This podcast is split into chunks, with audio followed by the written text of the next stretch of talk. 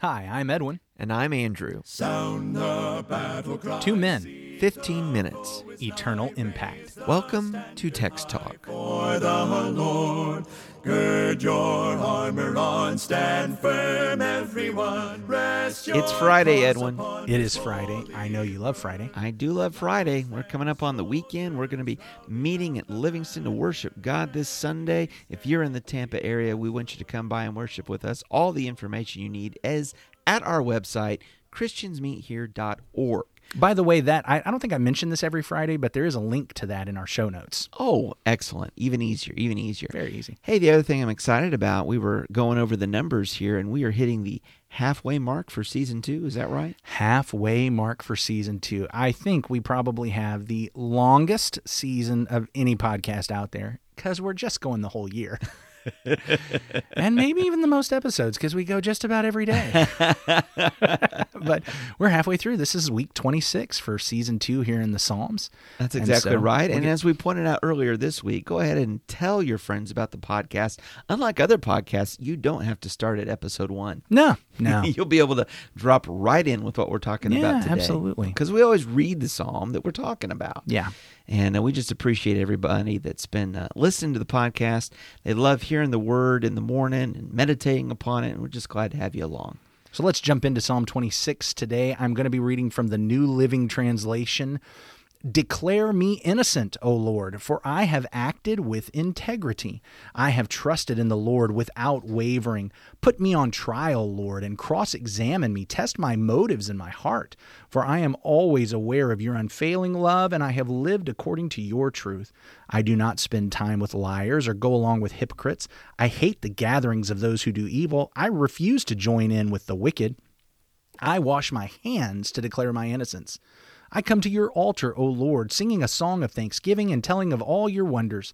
I love your sanctuary, Lord, the place where your glorious presence dwells. Don't let me suffer the fate of sinners. Don't condemn me along with murderers. Their hands are dirty with evil schemes, and they constantly take bribes. But I am not like that. I live with integrity, so redeem me and show me mercy. Now I stand on solid ground, and I will publicly praise the Lord. I will publicly praise the Lord. Praise the Amen. Lord. Praise Yeah, the Lord. Absolutely. I love your house. Mm-hmm. I love your grace. I love your ways. I love your friends. Mm-hmm. It's Friday, and of course, being Friday, it's always Good Friday on, Text, Talk. Always good Friday on Text Talk. I want us to talk about Jesus. Not only do we love God's house, His ways, His His grace. I, I love your Son, Lord. Well, of course, these Psalms do point us to Christ. And one of the first ways I see that connection in the Psalm today is this emphasis upon a way, a way that uh, the psalmist is walking the way of integrity. We talked about earlier in the week this idea of integrity is one of a purity, a blamelessness, truly God's path. I think about Jesus who declared in John 14 and verse 6, I am the way, the truth, and the life. No one comes to the Father but through me. Well, this psalm is all about approaching the Father and being mm-hmm. in his habitation. Yeah. It must be through Christ. Absolutely. The, you know, we, we've hit another psalm where there is this declaration that if it's going to be taken just at its literal face value, we know David couldn't make it. And I appreciate 1 Kings 9 4, notwithstanding this, uh, this claim about walking in integrity. I thought it was interesting. One of the reasons why I chose to go ahead and read from the New Living Translation is because it's another one of those that we tend to consider to be a little bit looser and a little bit softer. That's, you know, conservative folks like us tend to see it that way. And yet, this Wait, one makes. you- you- are, you- calling us conservative? No, I'm kidding. I mean, compared to some, Compared to some. some. Um, but the way this one begins is declare me innocent, for I have acted with integrity. I have trusted in the Lord without wavering. Put me on trial, Lord. Cross examine me. Test my own uh, my motives and my heart. For I'm always aware of your unfailing love, and I have lived according to your truth. Uh, the way that's all worded is very much has this idea of kind of perfect living. That's that's the picture that's there. Yeah, sure. And uh, I realized and remember what we said earlier about if we were applying this to David, and I think that's all absolutely true. But the interesting thing is, it still brings up that red flag, as so many of these psalms do. Well, wait a minute.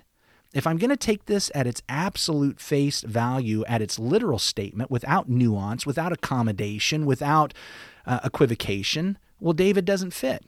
But I know somebody who does. Yeah. The son of David does. Yeah. Jesus. Jesus Every perfectly sinless. every bit of this applies to him without exception, without nuance, without accommodation. And so, what can be said about David in this general, generic, accommodative way can be said about Jesus in an absolutely literal way. And there's really a sense in which when folks read Psalm 26 before Jesus came along and they're reading it from David, where it should have stopped them in their tracks and say, okay, wait a minute. I wonder if I should be looking for someone else. I mean, David was great and all, but he wasn't quite this. Uh, maybe I'm looking for something more, something better, something greater. And when Jesus comes along, all of a sudden we're able to say, oh, there he is. There's the one. This is Jesus. We have this sinless one, the Christ.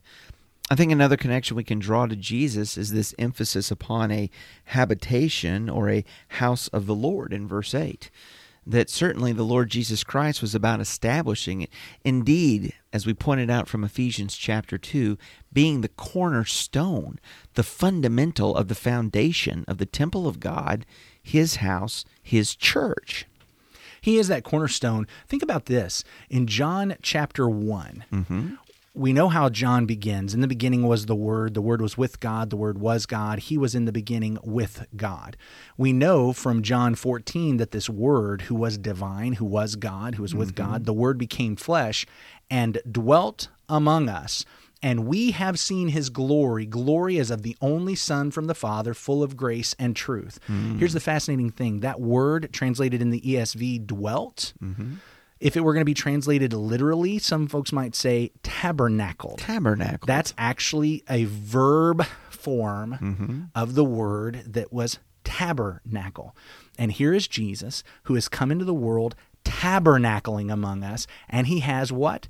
The glory of the Father. What do we find here in in Psalm 26 verse 8? O Lord, I love the habitation of your house and the place where your glory dwells. In John 1:14, where is that?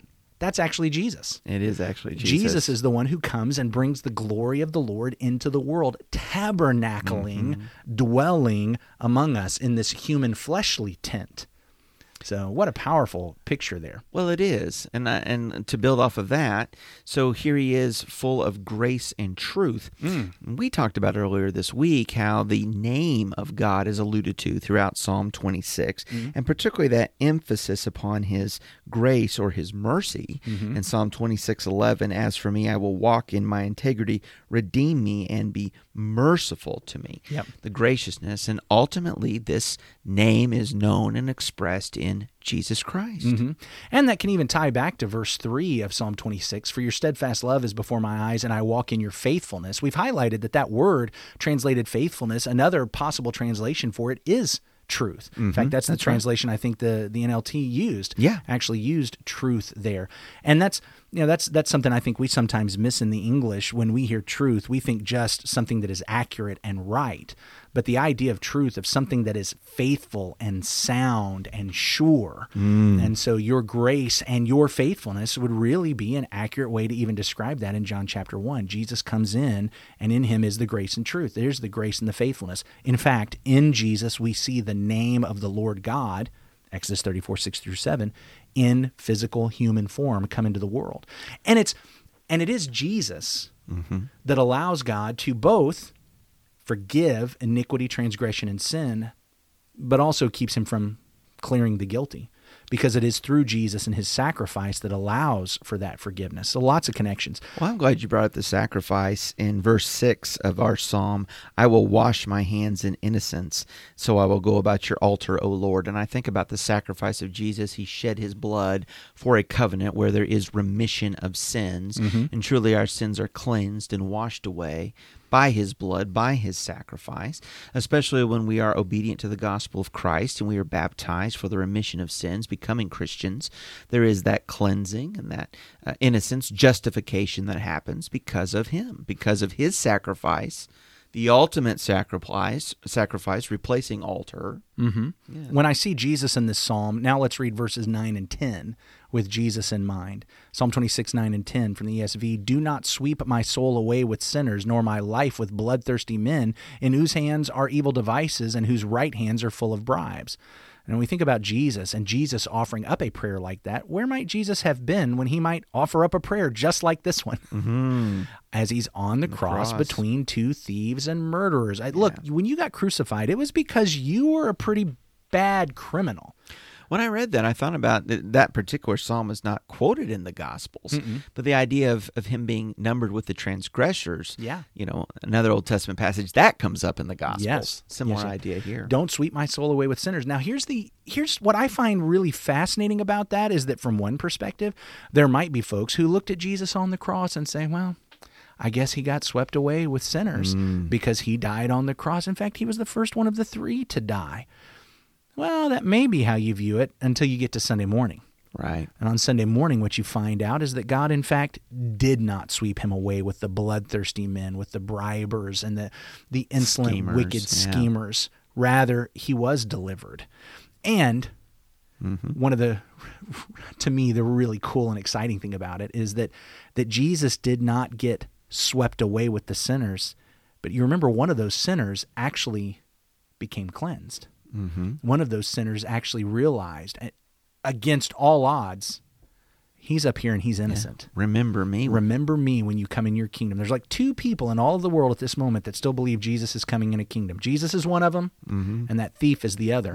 And Jesus says, Today you will be with me in paradise. So instead of Jesus being swept away with sinners, we've got a sinner being cleansed and taken with Jesus. mm-hmm. What a powerful, powerful picture. And this, this psalm leads us up to that. It does. This psalm speaks to the victory and ultimate victory in Christ. Where it ends is with these words in the congregation, or excuse me, in the congregations, I will bless the Lord. Uh, of course, in Romans chapter 15 as well as Hebrews chapter 2, very similar language is applied to Christ, calling us back to, I think it's Psalm 1849. But uh, the idea that he's going to uh, praise God in the midst of the congregation, and how this foreshadows that God brings together a congregation of Jew and Gentile, all peoples in Christ, in this wonderful church, this wonderful house of the Lord. And and when we gather together, this ties back to where we began the week. I love your house. Mm-hmm. Why do I love your house? Because this is where you get praised. These are the people who praise you.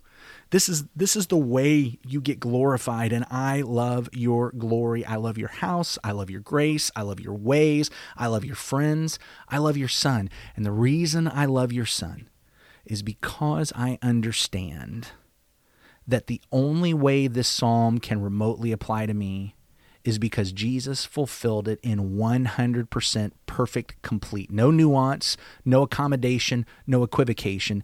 Jesus fulfilled this 100%. And because he did, because mm-hmm. every bit of it is literal for him, then it can apply to me. It's his sacrifice, having been this perfect person who gets to dwell on the hill, who gets to declare his integrity, who gets to declare his sacrifice. Because of that, then I can read the psalm and apply it to me as well. I'm not saying I'm perfect, but I am saying I've avoided apostasy. I am. I'm not saying I'm perfect, but I remember your love, and I'm here because of your love. I'm And- not, and I can not say that. perfect, but I'm on your way, and, And I'm in your way. Yeah, and I can say this because of Jesus. It's it's a powerful thing. It is. We're so glad that we've had this time to be together today to read this psalm and think about Christ and let Christ fill our hearts through the truth of this word. Amen. Um, let's have a prayer. Glorious God, you are wonderful and holy. Thank you so much for your Son. We love your Son. We love him, and we're glad that he loved us first. It's through him that we pray. Amen. Amen. Thanks for talking about the text with us today. I'm Edwin Crozier, and I'd like to invite you to join the Christians who meet on Livingston Avenue in Lutz, Florida this Sunday for our Bible classes and worship. You can find out more at ChristiansMeetHere.org check out our daily written devotional that goes along with today's episode. You can find a link for it in our show notes. Michael Eldridge sang all four parts of our theme song. You can get more from him at acapeldridge.com. Please remember to subscribe, rate, and review Text Talk in your favorite podcast app so others can find it and learn about it more easily. Have a fantastic day. Steady, steady, pass the word along. Onward, forward, shout aloud, Hosanna! Christ is captain of the mighty throne.